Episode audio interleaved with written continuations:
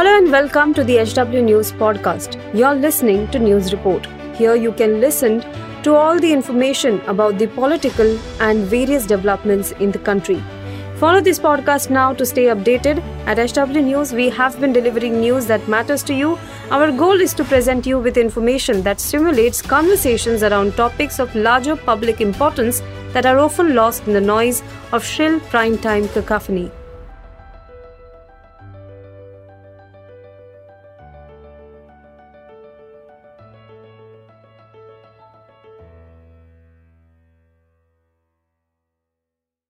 अमेरिकी research firm Hindenburg की report ने ऐसी खलबली मचाई है कि अडानी उठ नहीं पा रहे हैं।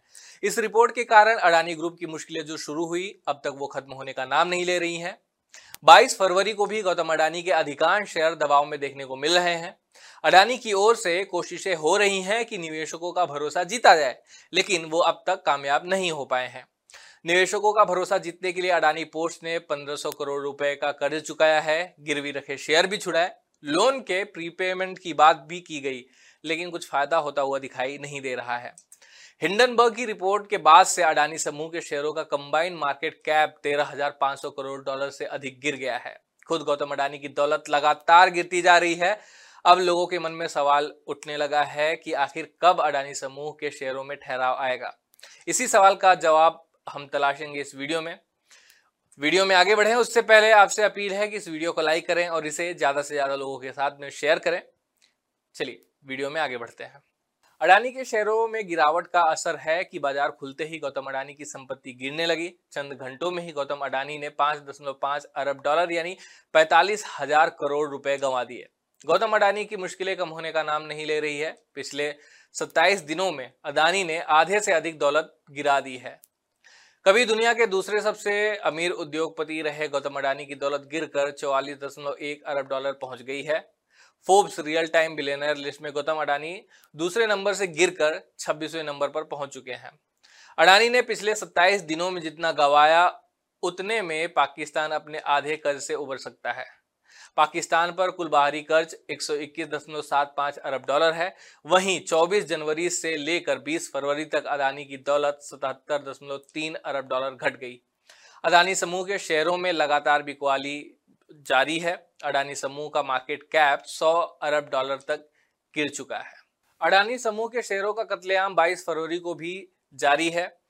आज अडानी एंटरप्राइजेस के शेयरों में 11 प्रतिशत की गिरावट देखी गई। अडानी के सभी 10 शेयरों में गिरावट दर्ज की गई है। वीडियो रिकॉर्ड करते समय Adani power, Adani transmission, Adani green energy, Adani total gas, Adani Wilmar में पाँच पाँच फ़ीसद की गिरावट देखने को मिल रही है। वहीं एनडीटीवी के शेयर में चार फ़ीसद से अधिक गिरावट देखी गई है। एसीसी सीमेंट में भी चार फ़ीसदी की गिरावट देखी गई है। अंबुजा सीमेंट में भी पाँच फ़ीसदी की गिरावट देखी गई है। वहीं अदानी पोस्ट की बात की जाए तो यहाँ सात प्रतिशत की गिरावट देखने को मिली है। कंपनी का मार्केट कैपिटलाइजेशन सौ अरब डॉलर से अधिक गिरकर आठ लाख बीस हज़ार नौ सौ पंद्रह करोड़ रुपए पर पहुँच चुका था। एक और अडानी समूह के शेयरों में गिरावट जारी है तो दूसरी ओर समूह के खिलाफ एक के बाद एक कई खुलासे हो रहे हैं। नकारात्मक खबरों का आना भी नहीं रुक रहा है। ताज़ा उदाहरण है विकिपीडिया का आरोप। विकिपीडिया के संपादकों ने आरोप लगाया है कि अडानी ग्रुप के कर्मचारियों ने उनके प्लेटफॉर्म पर मौजूद जानकारी से छेड़छाड़ की। इकोनॉमिक टाइम्स की रिपोर्ट के अनुसार संपादकों ने कहा है कि अडानी ग्रुप के कुछ कर्मचारियों ने ये काम ऐसे पीआर यानी पब्लिक रिलेशन से जुड़े लोग से कराया है, जो कि निष्पक्ष नहीं था। विकिपीडिया की ओर से यह भी कहा गया है कि 40 से ज़्यादा कठपुतली या अघोषित पेड एडिटरों ने अडानी ग्रुप और अडानी परिवार से जुड़े नौ आर्टिकल्स में बदलाव किए थे। इन संपादकों ने कई आर्टिकल्स बनाए या उनमें ऐसी जानकारी जोड़ी जो निष्पक्ष नहीं थी। एक पेड एडिटर ने कंपनी के आईपी एड्रेस का इस्तेमाल कर अडानी ग्रुप पर लिखे पूरे एक आर्टिकल में बदलाव किया था। विकिपीडिया का कहना है कि गौतम अडानी पर लिखे गए आर्टिकल्स को 25 फेक अकाउंट से एडिट किया गया था। वहीं अडानी ग्रुप पर लिखे विकिपीडिया आर्टिकल्स को 22 फेक अकाउंट्स द्वारा एडिट किया गया था। हिंडनबर्ग के फाउंडर नेट एंडरसन की भी इस पर प्रतिक्रिया सामने आई है। उन्होंने कहा कि यह दिखाता है कि कैसे अडानी ग्रुप ने अपनी विकिपीडिया की एंट्रीज में छेड़छाड़ की। ये काम फेक अकाउंट्स और पेड एडिटर्स द्वारा कराया गया है। अडानी हिंडनबर्ग की रिपोर्ट में बुरी तरह से फंसते हुए दिखाई दे रहे हैं। उनकी ओर से तमाम कोशिशें की गई कि इन्वेस्टर्स का भरोसा जीता जाए, आम लोगों में विश्वास को बहाल किया जाए, लेकिन ऐसा होता हुआ दिखाई फ़िलहाल तो नहीं दे रहा है। अब आते हैं सबसे महत्वपूर्ण सवाल पर कि आखिर अडानी समूह की कंपनियों के शेयरों में गिरावट कब रुकेगी? इसका जवाब दूँ, उससे पहले आपको बता दूँ कि मैं कोई मार्केट एक्सपर्ट नहीं हूँ, जिसकी इतनी समझ हो कि आपको बता सके कि किस स्तर पर गिरने के बाद अडानी समूह के शेयरों में जो गिरावट है वो रुक जाएगी। लेकिन मेरी समझ यह कहती है कि अडानी समूह में गिरावट अभी कुछ दिनों तक और जारी रहेगी। मेरी समझ में शेयर बाज़ार तीन चीज़ों से चलता है। पहली चीज़ है फंडामेंटल्स यानी कि इस तरह की सोच वाला व्यक्ति जो किसी भी कंपनी में निवेश करने से पहले कंपनी के बारे में तीन चीज़ों को परखता है। पहली चीज़ है प्राइस टू इक्विटी रेशियो दूसरी चीज़ है एसेट टू डेट रेशियो और प्रॉफिट एंड लॉस ये चेक करने के बाद में इस तरह की, जो सोच वाले लोग हैं, वो किसी भी कंपनी में निवेश करते हैं।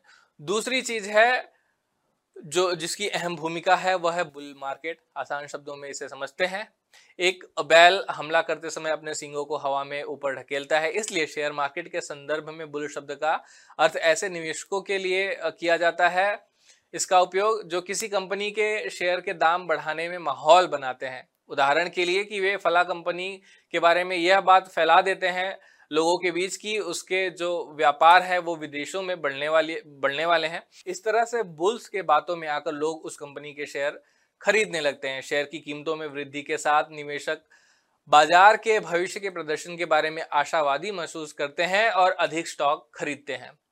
अब तीसरी बात है, वो है बियर मार्केट बियर के बारे में आपको बता दूँ कि एक भालू अपने पंजे और नाक से ज़मीन की ओर इशारा करता है, इसलिए एक भालू बाज़ार एक बुल मार्केट के विपरीत है, जहाँ स्टॉक की कीमतें लगातार गिरावट पर रहती हैं, या लंबे समय तक गिरावट की उसमें उम्मीद की जाती है। भालू बाज़ार परिदृश्य अर्थव्यवस्था के निराशावादी दृष्टिकोण के साथ जुड़ा हुआ है। कम बाज़ार विश्वास के साथ निवेशक कीमतों में और गिरावट के डर से अपने शेयरों को बेचना शुरू कर देते हैं। जो बुल ट्रेडर्स होते हैं, उनका काम यह होता है कि वो किसी भी कंपनी के बारे में नकारात्मक बातें फैला देते हैं, जिसकी वजह से उस कंपनी के शेयर के भाव गिरने लगते हैं। उदाहरण के लिए कोई जो बेयर ट्रेडर होता है, वो किसी कंपनी के खिलाफ इस तरीके की बातें फैला देता है कि जाँच एजेंसियों की छापामारी होने वाली है इस कंपनी में। या फिर उस कंपनी में बहुत बड़ा गड़बड़ हुआ है, घोटाला हुआ है और इसके सबूत नहीं पेश किए जाते लेकिन इस तरह की बातें फैला दी जाती हैं। इसके बाद फला कंपनियों की जो शेयर होती है उसमें गिरावट होती है और ये कम रेट पर जो बेयर ट्रेडर्स हैं उसे खरीद लेते हैं और जब शेयर के भाव बढ़ते हैं तब उसे बेच कर वे अपना मुनाफा बना लेते हैं। अमेरिका और अन्य विकसित देशों में निवेशक कंपनी के फंडामेंटल्स को परखने के बाद निवेश और विनिवेश का फैसला लेते हैं, लेकिन हमारे देश में सेंटिमेंट्स की एक अहम भूमिका होती है। यहाँ निवेश करने से पहले लोग फंडामेंटल्स परखने से भी ज़्यादा महत्व तो देते हैं कि उस कंपनी के बारे में क्या बातचीत हो रही है मतलब उसके बारे में क्या कही जा रही है, और उन बातों पर भरोसा करके वे निवेश और विनिवेश का फैसला करते हैं। मौजूदा समय में अडानी समूह की कंपनियों के खिलाफ लोगों की भावना है। हर कोई अडानी समूह की कंपनियों के शेयरों को सिर्फ़ बेच ही रहा है, उसे खरीदने वाला कोई नहीं है। क्योंकि माहौल अडानी समूह की कंपनियों के खिलाफ है, इस माहौल को बदलने में समय लगेगा। कम समय में ऐसा होने की संभावना तो नज़र नहीं आ रही है कि माहौल पूरी तरह से बदल जाए। जब किसी भी कंपनी की दौलत में बढ़ोतरी उसकी फंडामेंटल्स की वजह से न होकर सिर्फ़ लोगों की सेंटिमेंट्स से होता है तो सेंटिमेंट्स उसे क्षण भर में तबाह भी कर देते हैं। अंत में मैं बस इतना कहना चाहूँगा कि जो मौजूदा हालात हैं, उसे देखकर यही लगता है कि अडानी समूह के शेयरों में गिरावट का सिलसिला आने वाले दिनों में जारी रहेगा। खैर, यह वीडियो यहीं समाप्त होता है। आप अपनी राय कमेंट बॉक्स में ज़रूर लिखें। धन्यवाद।